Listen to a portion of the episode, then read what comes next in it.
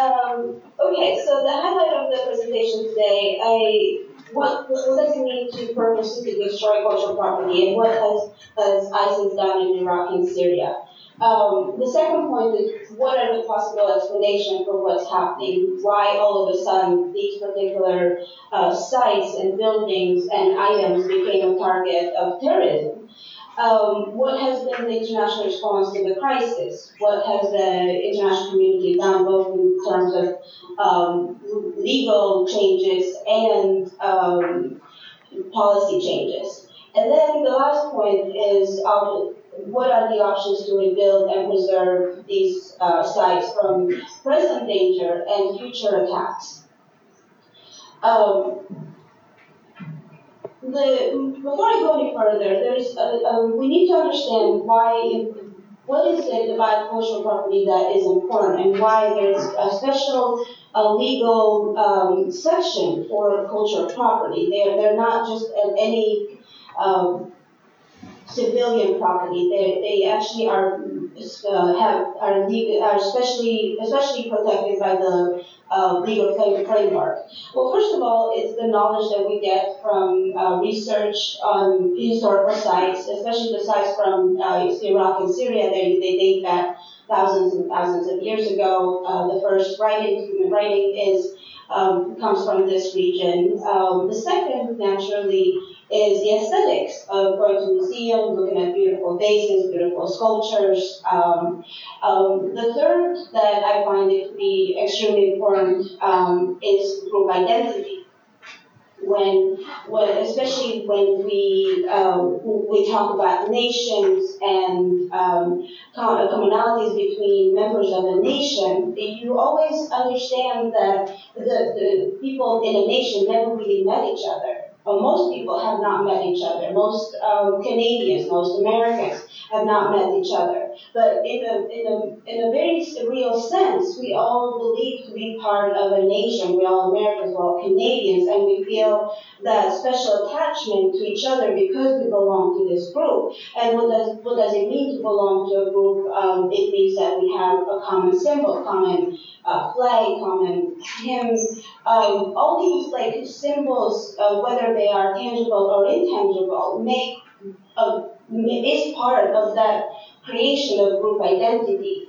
And when I discuss um, the the reason why cultural property is so important in, in group identity, we also have to understand that identity does no no one's identity has come from the sky. All identities are created uh, based on on history, based on symbols, based on uh, sites that build upon what makes us us. Um, so it is part of that um, discussion um, over thousands of years, after hundreds of years, that built on, group identity. So whenever you have sites, you have buildings, you have paintings, sculptures that um, reminisce with what history, what the history of that group is, though that particular cultural property has a significant meaning, has a, a highly significant meaning.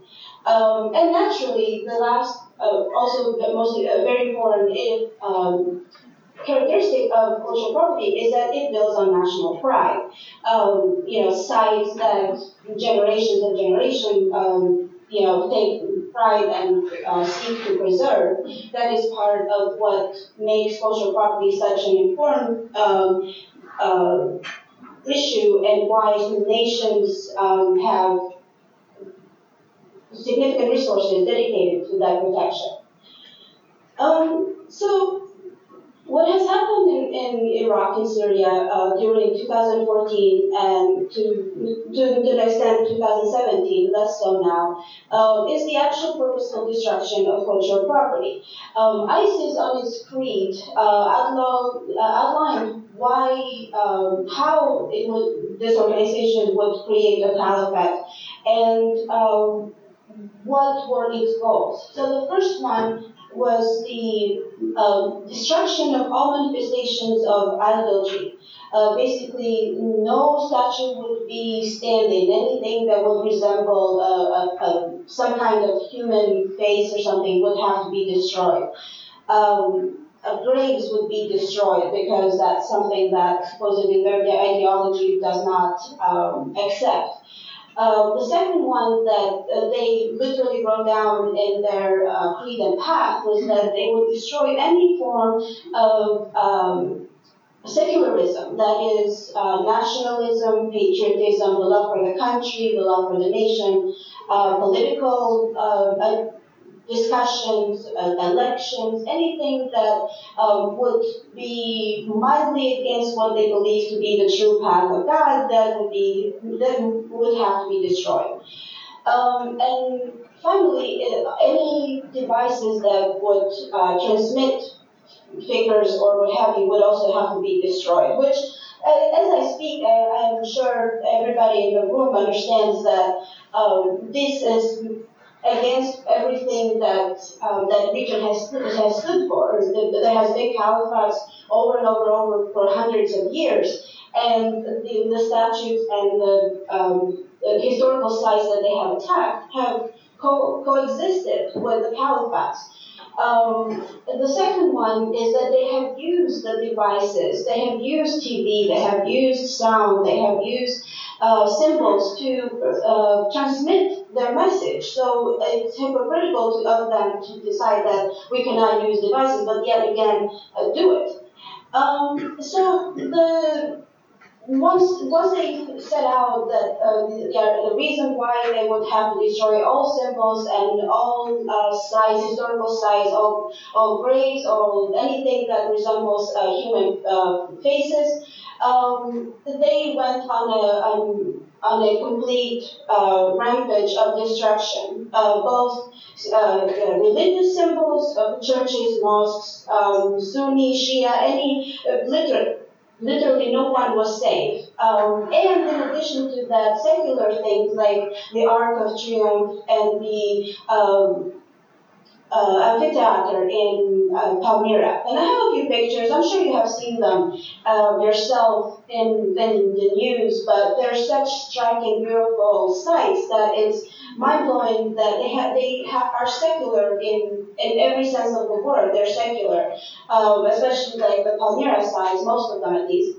um, and they were still destroyed. And uh, the reason why, for example, if you remember, after uh, the Russians and the uh, Iraqi, uh, the Syrian troops took over Palmyra in uh, 2016 spring 2016, um, they used this particular amphitheater to give a concert. Then um, it, was a very beautiful concert where the Mariinsky uh, uh, musicians had flown in to give that particular concert. As soon as the Russians were gone, they, ISIS overtook Palmyra again, and uh, the facade of the um, amphitheater was destroyed. Um, obviously, as a political statement. This is the temple of Baalshamin this was a uh, funerary tomb where it, it, it's interesting if you, you know, I'm not a historian myself, but um, all of these uh, uh, buildings and some of these buildings in Palmyra, uh, they're actually uh, like wealthy families that built tombs, and a lot of the, the statues that you see there are actually resemblance of the people that died, and in their tomb they would put a statue that looked like the person. So basically, they're very elaborate. They're very, um, you know, uh, aesthetically pleasing. They, they and obviously um, not only aesthetically but historically, we learn a lot from from studying these sites. Um, this is the um, Temple of Baal. Baal is like the god of gods, I, I believe, in in uh, the ancient world. Um, and this is the Ark of Triumph also was um, destroyed. If you if you do a research paper on your own, you'll see that a lot of the destructions have a correlation with either losing a battle, making a statement. Um, for example, the, in the um, the, in 4th of July 2015, there was um, an execution. They released a video on 4th of July, uh, children executing uh, prisoners. So, like a lot of these uh, destructions that they, you know, advertise as being religious or you know having a religious connotation of why they're destroying, are actually simply political. They are done in, in a very calculated manner on, on a particular date, on a particular for a particular audience. Um, again, here, uh, this is Nimrud, one of the most beautiful sites and most, uh, in the city of Nimrud, uh, built thousands and thousands of years ago. Uh, this is the Lamassu, is the protector of the king. Um, these were also destroyed. As you can see um, here, the, the guy is destroying something that has no human resemblance, just a flower.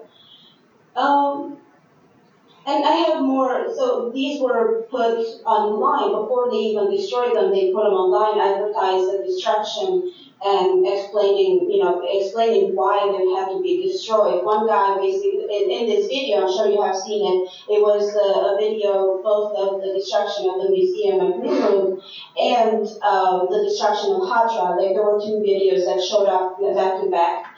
Um, and the reason, the, the, the person show, goes on camera and says in Arabic um, that even though these uh, particular um, uh, sculptures or items or artifacts, antiquities are worth millions of dollars, uh, we will destroy them because um, you know that's that's what we're here to do. Um, well, and what they did not say is that they actually earned millions of dollars out of these, um, the stealing, not only destroying these uh, particular antiquities, but also stealing them and selling them in the black market. Um, and the other thing that I forgot to mention is that a lot of the um, items that were in the Nimrud video, they were fake. So it's all like, I, they knew they were fake, but they didn't, they basically was just show, like, this is how we can control your heritage, destroy your heritage, uh, as against um, them. So, um, and in, in, the study of terrorism, we, we have this um, discussion between what does it mean to, uh, what is terrorism versus war on terror. Terrorism is more a psychological effect on the witness. It, it, even if you destroy something that's in Syria, your target audience is not, not only Syrians breaking down the Syrians, breaking down the spirit, you know, whoever's fighting them, but also showing people far, far away that we are in control, we can do what we want. And the, so the media obviously plays a very a vital part in transmitting that message. So in destroying these particular artifacts, it's also an advertisement for that for their cause. It's a it's a recruiting tool for their sympathizers and it's a it's a platform to basically grieve political grievances. Um, so it, they they were very savvy in doing that. I have to admit. Um, the the other part that became very significant in um, to, uh, obviously uh, the, the stealing of antiquities has been long um, an issue has been and, and continues to be an issue throughout the world. This is not necessarily new, but what was new about this, uh, the theft antiquities in Syria and Iraq is that ISIS actually organized. They created a department of precious resources called the Diwan al-Rikaz. I don't speak the language, but basically it was a particular department within their so-called government that would um, tax and extort and um, manage the excavation of new sites and new, uh, new antiquities. And the reason why it's important to understand that why couldn't they just go and uh, steal from a museum and then sell them, which they did, but the, in the black market, that would be very difficult to claim that particular stone antiquity that has been registered with, uh, with a museum, has been registered with international um, sites. So that's why having newly discovered uh, antiquities from the ground, actually they're the, the best time because nobody knows that they exist. And then you can sell them in the market saying, oh, well, this has been in my family for many, many years and therefore it's not stolen and it's, you know, I, I'm the legitimate owner of this particular artifact. So in 2015, the U.S. Uh, forces uh, raided the, uh, the compound of Abu Sayyaf, and he was the uh, head of the department. When they when they went to his um, uh, place, they, they, they found antiquities, they found um, pictures on his WhatsApp and pictures of uh, items that were arranged for sale. They found receipts of, uh, uh, almost $265,000 uh, for, for a very for a small uh, period of time, from December to March. Um, so which means if you do the, if you're an economist, they basically make millions, and there is evidence that they will make millions within a very short period of time out of taxation and sales. They also control who could excavate, um, how much, where they would be. They, they had um, licenses for that particular uh, excavation. Now, as much as the, the, the big issue right now that nobody really knows the answer is how much did they profit. Uh, the U.S. has evidence that at least $50 million. Um, the Russians estimate that is about 150 to $2 million, uh, but they do not cite uh, how they got the number. Um, the Iraqis themselves have, have thrown around the, uh, a figure of 100,000 um, million dollars per year, so it's really difficult to know exactly how much they make. But the, so that's why I say it's, a, it's an immediate security concern because all that money goes to fund terrorist activities. And if you think, well, it, some people say like, oh, but if it's not too much, it's just a few million dollars versus, oh, it's hundred million dollars um, you know, where the number is doesn't matter or not. And I say it doesn't matter because even if the attack in France um, was ten thousand dollars. Um, and killed 130 people. It, everything cost about $100,000, $10,000 from, from the terrorists moved from Syria, coming to Paris, renting, buying what they had to buy. So uh, terrorist attacks are very cheap to, to, to to um, execute. So any money at all coming from stolen antiquities is is very beneficial to them. Um, so the long-term security concerns are a little more, um, if you will, you have to understand that um, I, I come from the school of constructivism, and in constructivism, you basically the the, the main framework is that nothing is given. It's all a construction. Our identities are a construction. Nation are a construction. It's a social construction of, of that takes many, many years to create. But once it's created, they're very they're very real, they're very strong.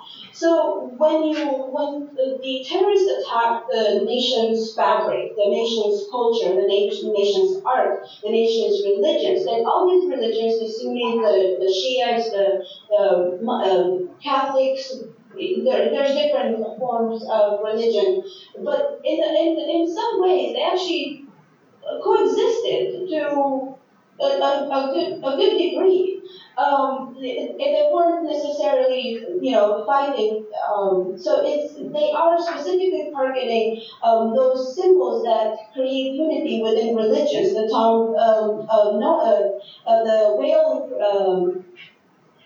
Um, the uh, Tomb of Jonas, um, they, it was very important to both Iraq, uh, to, to both the Muslims and the Christians and the Jews. Uh, so basically, those particular um, symbols where everyone cherished and everyone finds common grounds were specifically targeted to create division among different religions and among different uh, sections of society.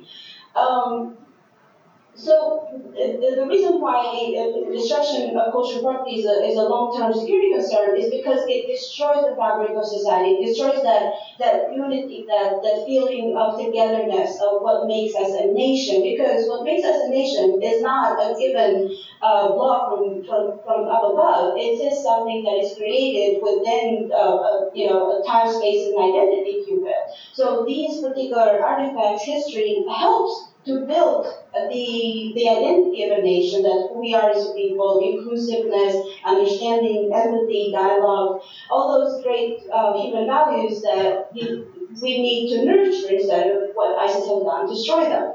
So, and the other very important thing that you probably would learn in, in IR class is that looking back at a past history, a shared, a shared legacy, um, helps to bring people who are obviously divided. They have been fighting for many years now. That there is real division within society. So, cultural property um, helps build dialogue and bridges. Obviously, you need, you know, you need to, to put it in a, in a very um, elaborate platform. Uh, but if you if you look at the UNESCO um, uh, saying, it says that peace is built in the minds of people, and that is true. The peace is built in the mind, like the, the understanding of each other is built in the mind, not not um, outside.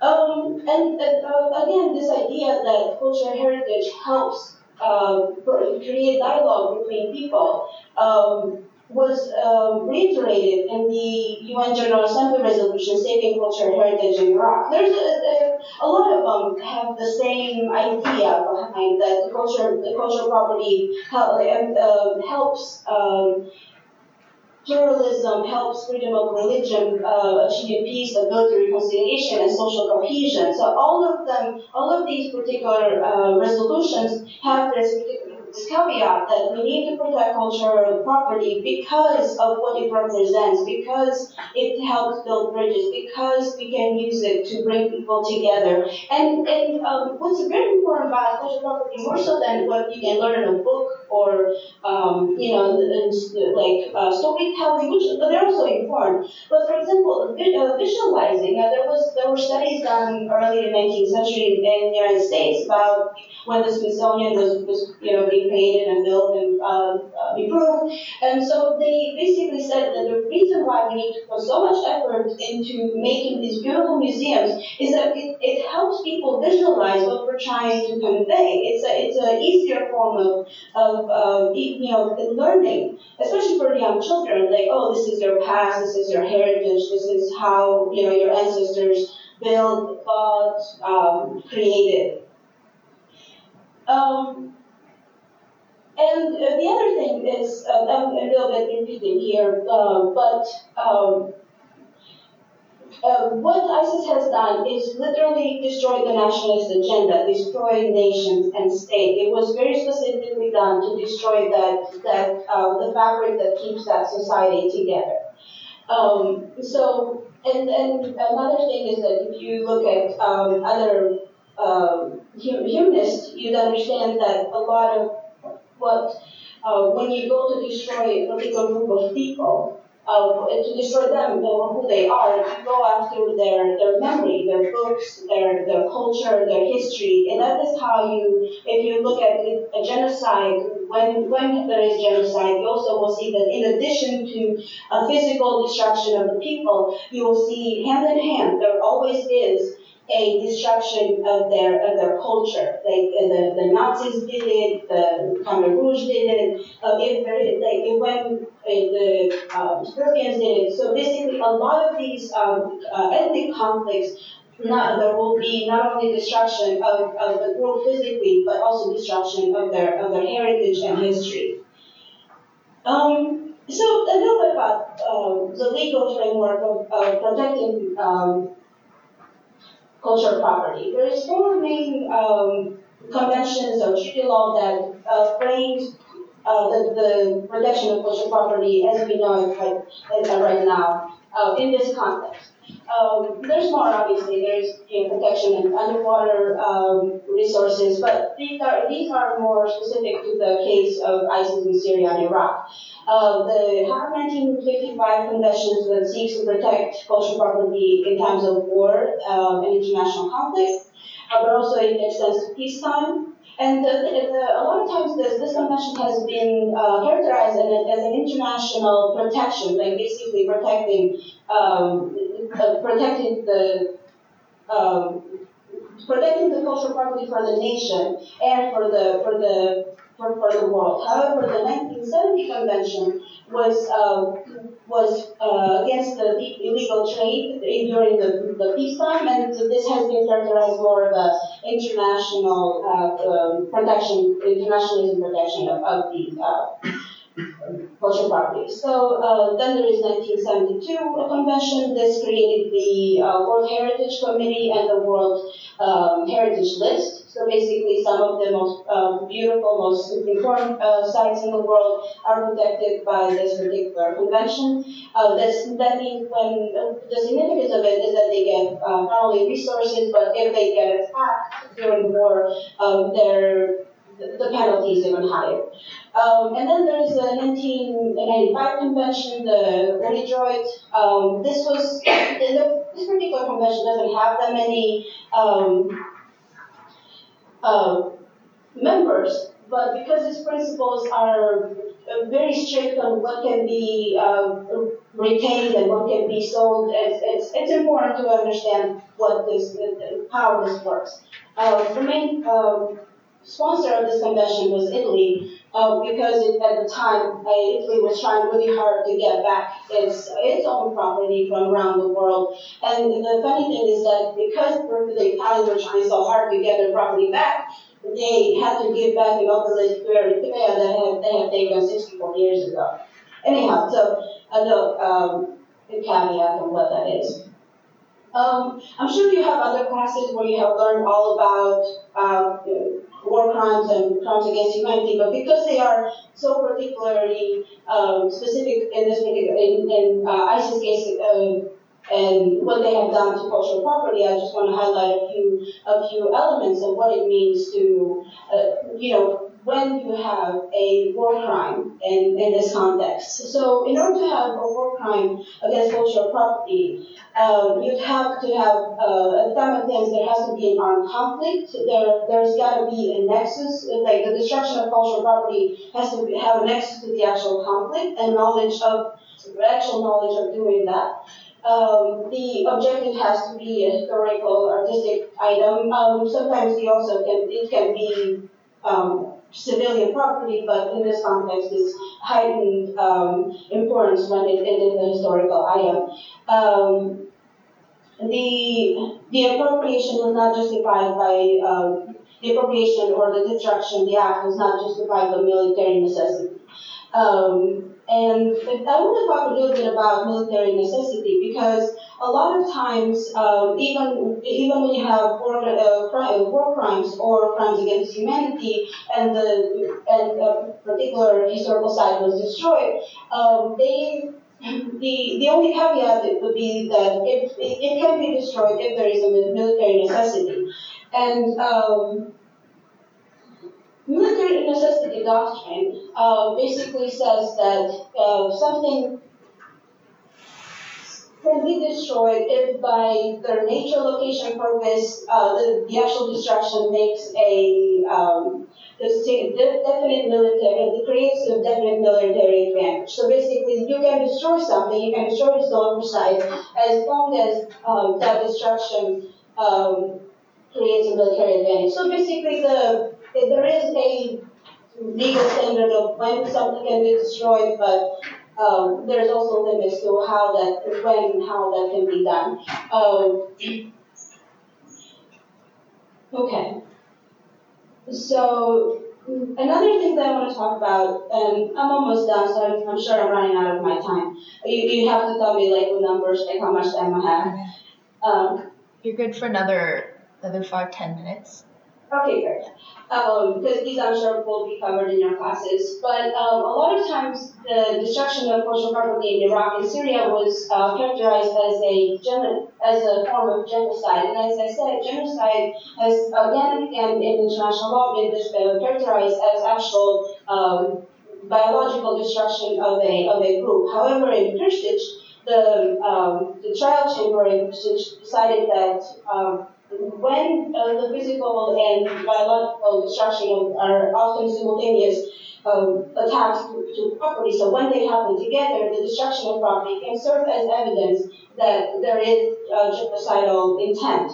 So it's really important to, when, you know, in the news, when, when all this data is being collected of what's happening in Iraq and Syria, that, you know, when they go after particular groups of people, they also are going after their uh, cultural property, and the two of them can serve as intent. Of, of actual genocide, even though the culture, culture genocide is not recognized in international law.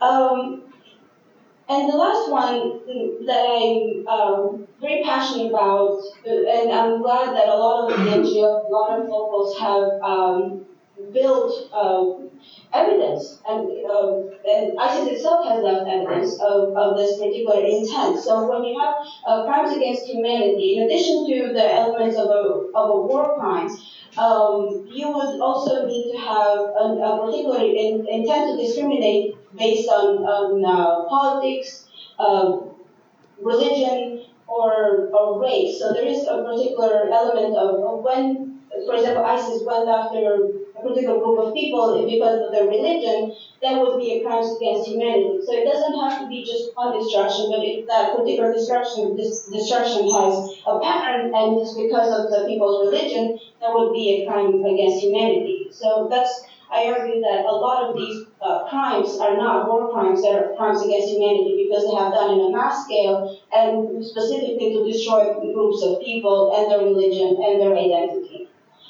Um, so, uh, lastly, the Al Mahdi case was one of the highlights of what has happened recently in international criminal law. Um, this particular person in, uh, operated in Mali, in Timbuktu, and he was a um, knowledgeable person, an educated person, and uh, he, he was tasked when the militants took over, he was tasked with uh, improving the morality of, of the uh, Timbuktu people, and they destroyed mausoleums. And Timbuktu is also known as the city of 333 saints. So it was very important for the for the community to have to preserve those mausoleums who also were uh, UNESCO uh, heritage sites. So he, he destroyed them, and they also were um, caught camera, like they videotaped themselves doing it. Um, so when uh, we he pleaded, he pleaded guilty. It was actually a very easy case. He only had one charge, and that was intentional destruction, uh, directed attacks against buildings dedicated to religion and um, historical monuments. So this was the first case where uh, uh, uh, the act itself of destroying cultural property without other aggravating circumstances such as murder, rape, or you know anything that usually in the kind of cases that go to the ICC, this was the only one that only dealt with destruction of cultural property. Um, and lastly, um, so this was the um, legal change that has happened, the, the, most significant legal change that has happened for that cultural property. That the, the act of destroying cultural property by itself without aggravating uh, circumstances will make will make that of, of uh, war crimes.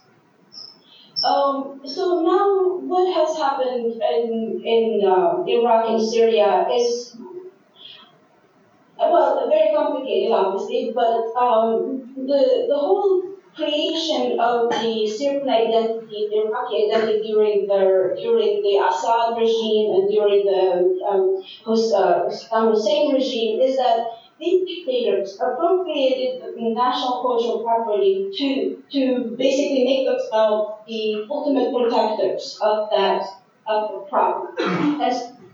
Saw like the liberation or whatever, the liberation takeover of um, um,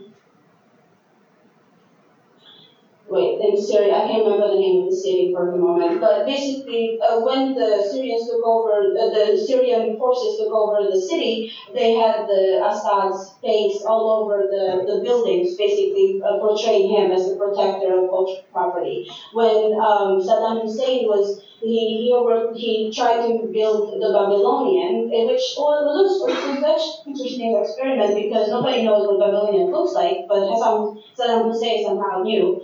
And so every brick that they had, they would put his initials, basically trying to connect the current dictator with the grand leaders of the past. So um, what I'm trying to say is that a lot of uh, cultural appropriation has happened. It's um, dictatorships where the dictator uh, ownership of, of the past and becomes the, the protector of the past, if you will. Which what happens is is dangerous because what happens when people reject the dictator somehow in, in a way or another. Not, it doesn't happen often, thankfully, but sometimes you do have you see, especially in these particular situations where the rejection of the of the dictator becomes also rejection of whatever they try to protect. Um, you know, uh, put in their platform, uh, their agenda. Um, uh, other issues, outstanding issues that the antiquities uh, black market had existed before Syria um, uh, war, and it's it's a multi-billion dollar uh, problem that will not go away, but this exacerbated the problem because all of these um, heavy excavations that happen and uh, that happen, all of them will eventually be trickled into the legal market, and that's a, a big uh, issue right now with how to deal with um, items that have been sold or have at some point been passed, has have passed through risk uh, uh, hands. Um, other issues, and I'm, uh, I'm very happy to answer questions when, uh, this, is my last slide, I'm very happy to answer questions about this, but what um, some ideas have been to whether or not we should even repatriate these, uh, these stolen items, uh, creation of safe havens. Uh, France has has been very proactive in trying to create a safe haven in, in the Louvre in the north, in a, in a branch of the Louvre in the north. Um, and obviously there is a question of where do you create the safe haven? Should it be in the country itself or in a neighboring country or do you take them to Switzerland or France or somewhere in the West? Um, the antiquities on tour, like sending these particular antiquities uh, outside while the conflict is happening. Uh, reconstruction um, has is a huge issue. What do you do with sites that have been destroyed, like Palmyra? Do you rebuild the site, or do you make it like a Vegas, or do you serve what's left?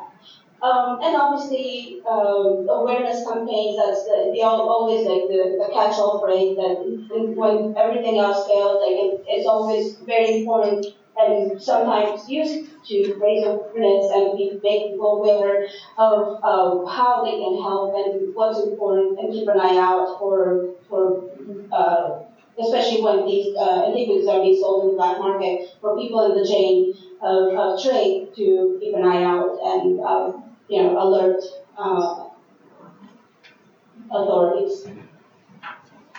Okay. So Yeah. happy to answer questions. Yeah. So thank you, Dr. Turku, for your research, for sharing with us your research and your expertise. Uh, right now, what we're going to do is uh, turn the floor over to Professor Sipowo, who will facilitate the discussion. Um, but first, uh, we'll have a brief reflection from um, him, and then um, we'll be taking questions from the audience. Um, questions can be asked in both English and French. Um, and if you can just kindly raise your hand, and then Professor Sipowo will uh, mediate the discussion. We also have some questions prepared from the IG team that could also be used as well, but the, uh, the questions from the room um, will be priority. So, yeah. Okay, thank you very much. Um, I would like to say in advance that I will have to leave 10 minutes in, in advance of the end of the uh, of the discussion, unfortunately, because I have a class at 2 and 35. So, uh, good afternoon, Dr. Olga. Good afternoon to you all. Uh, I will offer a few comments about your paper and your presentation before opening the floor to, uh, to, to, the audience here and on the internet. Uh, your contribution is very timely, and uh, as it is written um, in, a particular situation where we are witnessing pretty much live uh, on social media and other mass communication and unprecedented uh, attempt on cultural property. And uh, it is refreshing uh, contribution to the debate about how and why uh, we should care for the protection of cultural property. You offer a well uh, thought out analysis of not only the legal framework relating to the protection of cultural property, but also the consequences uh, the entire international community uh, uh, face of not taking really decisive action on, on this. Uh, you uh, basically, if I got you correctly, argue that concern for the protection of cultural property should be put on the short and long term agenda for peace and security for two reasons. First, history and culture as elements of identity can help uh, achieve national reconciliation after an armed conflict, uh, and secondly, destruction of or misappropriation of cultural property are not just loss for a particular people, nation, or region, or even for the entire humanity. Uh, you claim it is also a cause of conflict, uh, escalation, and uprooting of uh, populations. Uh, your paper also provide useful context and, and background uh, to understand the two pattern of, uh, patterns of uh, commission of crimes against cultural property in times of war. Um, destruction is uh, one of them, destruction as consequence of collateral damages. um, uh, in warfare and misappropriation by theft, uh, looting, or trafficking. Uh, you are right in highlighting uh, that these patterns are not a known phenomenon in war. Uh, what you rather see as new uh, pathologies in ISIS conduct toward cultural properties is that they they have committed their crimes with intent um, with with extremism. Um, uh, as evidence of this extremism, you affirm that destruction were not just collateral effect of, of, of war, but uh, well thought out performance as uh, the destruction were carried out and were accompanied uh, by image production to transmit to the entire world um, uh, their hate. Uh, I cannot be more in agreement with you on that. The, technological era in which we live has made it possible to have Facebook live stream, uh, as well as YouTube broadcasts uh, of war atrocities. These are means that were uh, certainly not available in, in the 20th century's armed conflict. Uh, as you have mentioned, the intentional uh, targeting of cultural property to dominate, to uh, break, and possibly raise the orders has, of course, reached an unprecedented magnitude in, in recent armed conflict, but they they were present in, in, in, in, conflict in the 20th century as well. The Nazi, you mentioned the Nazi uh, spoiling uh, cultural properties, also in the Yugos- former Yugoslavia armed conflict, as well as in, in Mali uh, with, with Timbuktu.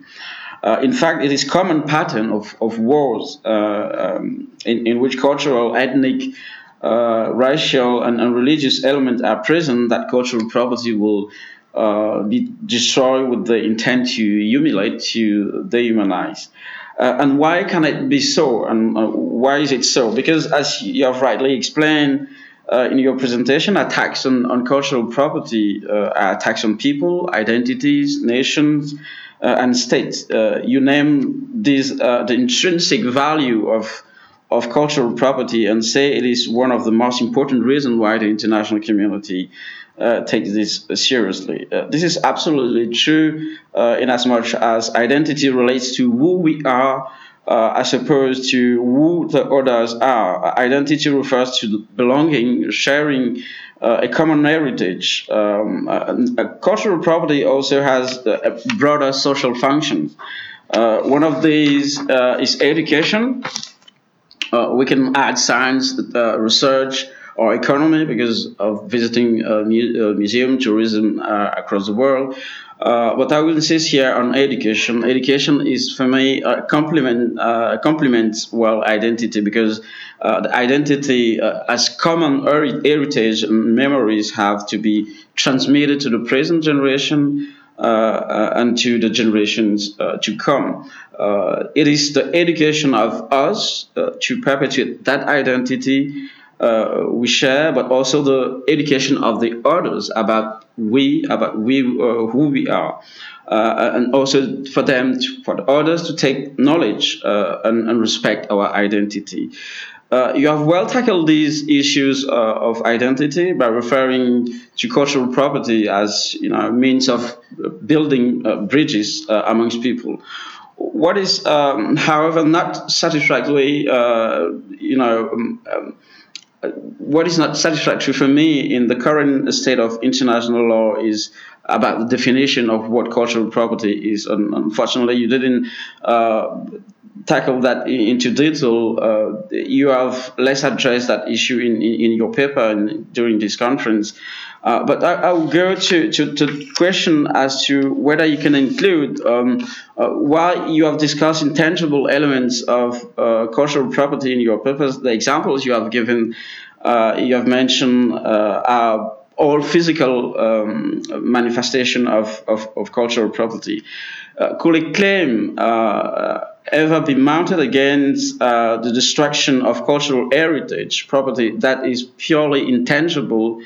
Uh, such as the belief uh, that a particular being resides um, uh, in, a, in, a, in an area? This is the first question I will ask to you before opening the floor to, to the audience.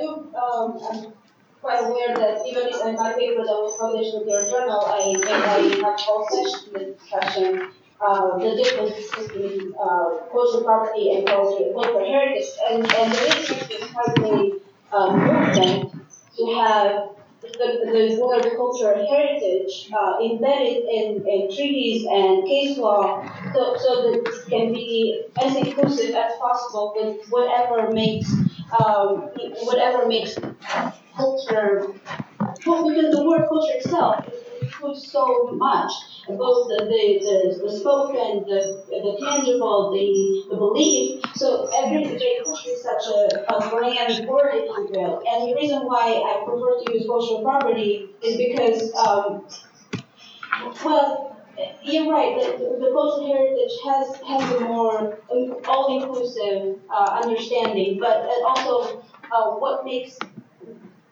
everything is a belief, if you will, if we, if we go into the deconstruction, because I, I, you know, we're both, um, I'm sure, like, well versed in philosophy, but if you go under the deconstruction of what makes something special, it is everything, whether it's property and how valuable is that property, is all a function of our uh, understanding of what makes that special, what makes that valuable. How does it reflect on our world of, of our past and, uh, and, our, and, our, and our future? So, um, to me, it, and you know, obviously there is a legal definition to cultural property cultural heritage. There's a philosophical definition to both. But to, to me, I prefer to use um, property just because I, I find the definition of property and heritage um, like not necessarily so uh, because I think that is a, a function of our morality and our and, our worldview of that particular um,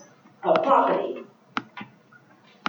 Okay, thank you for, for, for your answer. You're absolutely right that the World Heritage Convention actually defined uh, cultural property to include objects of you know uh, great historical and cultural importance uh, for a particular uh, people.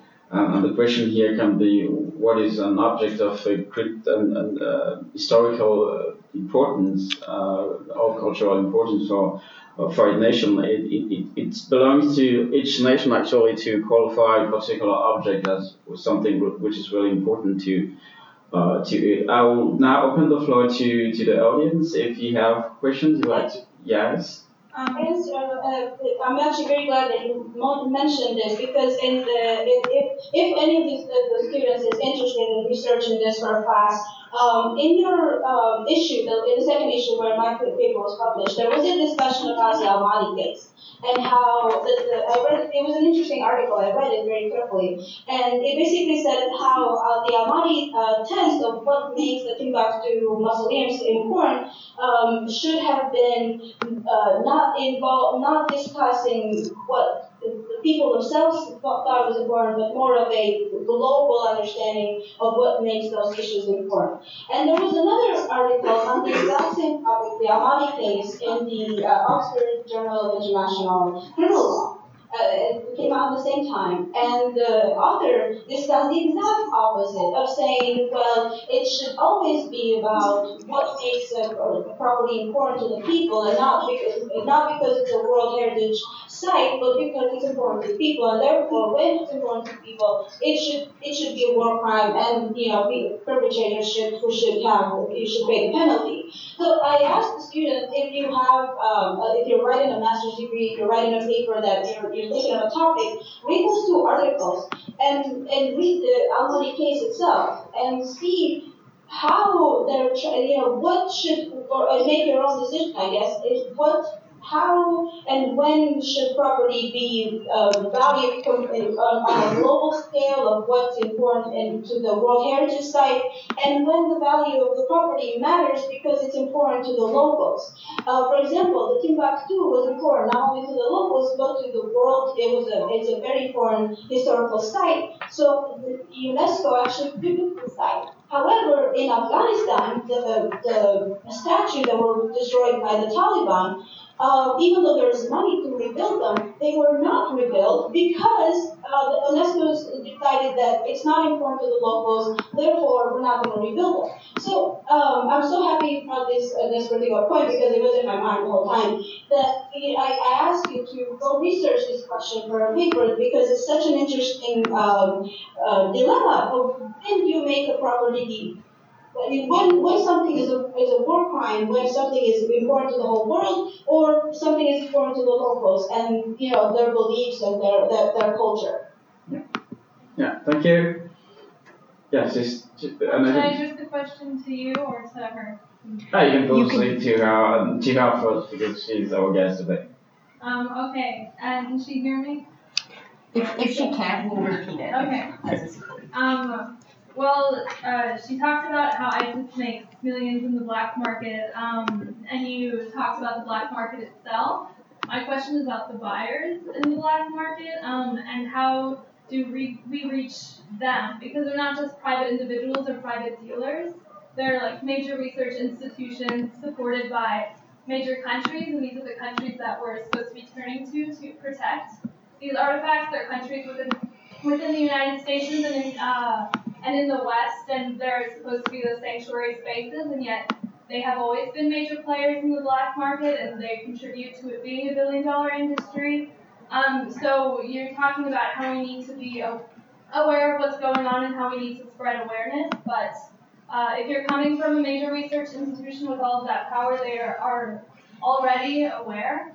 And so um, basically, when we criticize ISIS for selling, how do we criticize the buyers for buying, and how do we make them stop doing that? Because for as long as there's demand, uh, there will always be destruction cultural property during war or peace. A very good question. A very good question. I'm, I'm glad you asked that.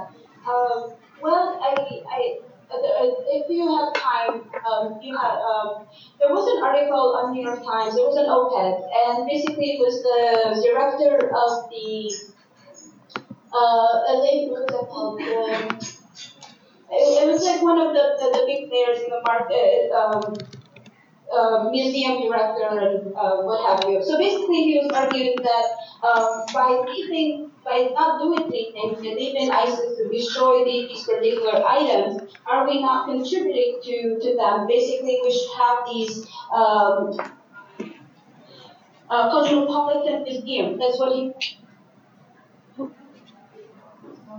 Mm-hmm. Whoops. Just one second. We're having, we just cut off the audio for one second. Just, we'll be, ba- we'll be right back. Can you hear us? Can you hear us? Yes, she can hear us. We can't hear her. Oh, yeah. They just gonna take a bit of time. But it'll be okay.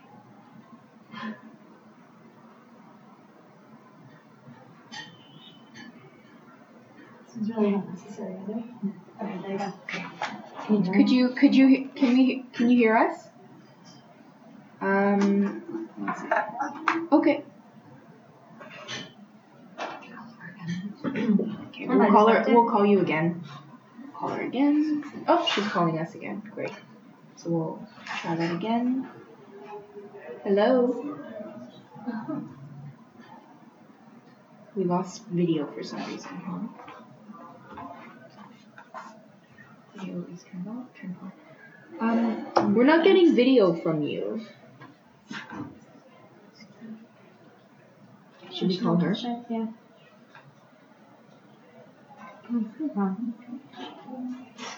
Yes. Okay, we're back.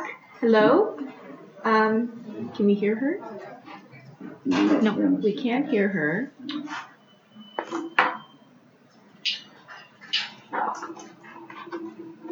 Hello. Hi. Hi. Okay, we're back. Oh my goodness. Okay, well I guess I cannot be outside where the palm trees are. Thank you. Yeah. Um, it was just it cut off just right in the middle of when you were speaking. If you Oh. could just I great. just saying, so the, uh, the CEO of the, uh, Paul Getty Trust, I'm actually glad that we cut off because I couldn't research the, the name. Uh, the Paul Getty Trust, he wrote an article, um, just uh, wrote an article in New York Times saying that we cannot, Um, we need to create uh, cosmopolitan museums where uh, these items are spread around the world. So if there is conflict in one particular country, then these items would be shifted elsewhere, so they would always be safe. And um, you know, the, the country where the conflict is doesn't have all the possibility of protecting them. Um, and they also say they, there was also like this discussion of like the, the terrorists are keeping our world heritage uh, hostage and they're making political statements with our world heritage. So a lot of these people like also were saying, well maybe we should just buy them buy them from the terrorists so that they are not destroyed. Obviously there is major ethical questions about doing that, basically paying off the terrorists to protect uh, cultural property. So, you know, I, am sure people have different opinions on it, but it is a highly critical and questionable ethical dilemma. Um, so what you, like, and it's true, like a lot of these items eventually do make it into the, the they trickle legal market, and that's why this is such a huge field that nobody, um, you know, there are a lot of discussions have been, well, a partnership between um, the, the private and, and um, um, states um, to, to bring together ideas on how to coordinate, um, because as you said, it is a billion dollar industry. But when we say billions, that includes all parts, not necessarily antiquities, but the antiquities is a subsection of that of that billion dollar industry. So the the arts arts itself is billion like the, the illegal art market is a billion dollar industry. And so it, they are well aware of that. You're right, they are well aware. Everybody in the industry knows that there will be illegal illegally purchased, illegally trafficked artifacts that will will make their way to the you know a, a prestigious uh, museum or a prestigious uh, um, house. So what do you do? And that's why, well, you have, you know, law, you, you have uh, border protection, you have uh, education of, of the border, of, of the people in the borders, in the um, airports, if you will, to things that might, might have been stolen. You have improved um, uh, prosecutions, and especially the New York office in the United States has been extremely active um, mostly because the person who, uh, one of the people, uh, prosecutors that worked there also worked in uh, Iraq, and I think he has seen it firsthand and how those items have been have been stolen from the ground and then you know sold into um, you know major major houses.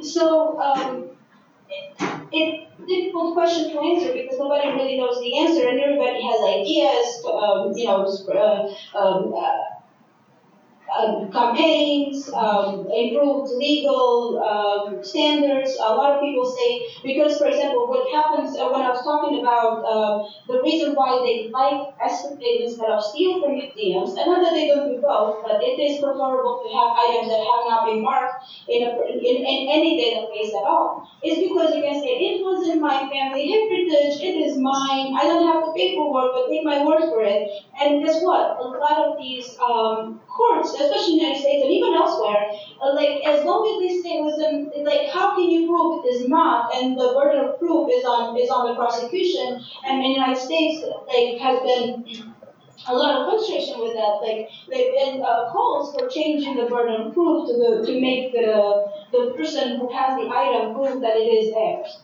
Um, again, you know, difficult question to answer, uh, and everybody has their own ideas. Uh, but the there, and I think it's also uh, shaming. For example, if you if you think back of um, the Jewish art stolen during the Nazis, they have been vilified to the point that it's like nobody wants to touch that because it has been so vilified that you know uh, stolen stolen uh, um, art from the, from the Jews during the, the during uh, World War II is such a shameful thing to do that people stay away from it, and maybe it is uh, a way like we can learn learn from that and do it again now, you know, with items from Syria and Iraq, like the shame um, how could you know how could you um, bring bring items that have funded the, into the uh, into the yeah. But again, it's there's many many um, this important and interesting discussions out there about the. Okay, thank you very much. Unfortunately, uh, I have to uh, to leave. But before I leave, uh, actually, to, I would like to ask you whether we can actually uh, put in uh, an embargo on the selling and the buying of of those uh, cultural property, as we have seen during a certain number of wars in Africa about you know embargo on, on diamond and exported in, in certain raw materials. Uh, do you think that that can be an approach and solution to, to the problem? Because it, it, it seems to me that national legislation are not well equipped to to, to face this uh, this issue of trafficking and antiquities.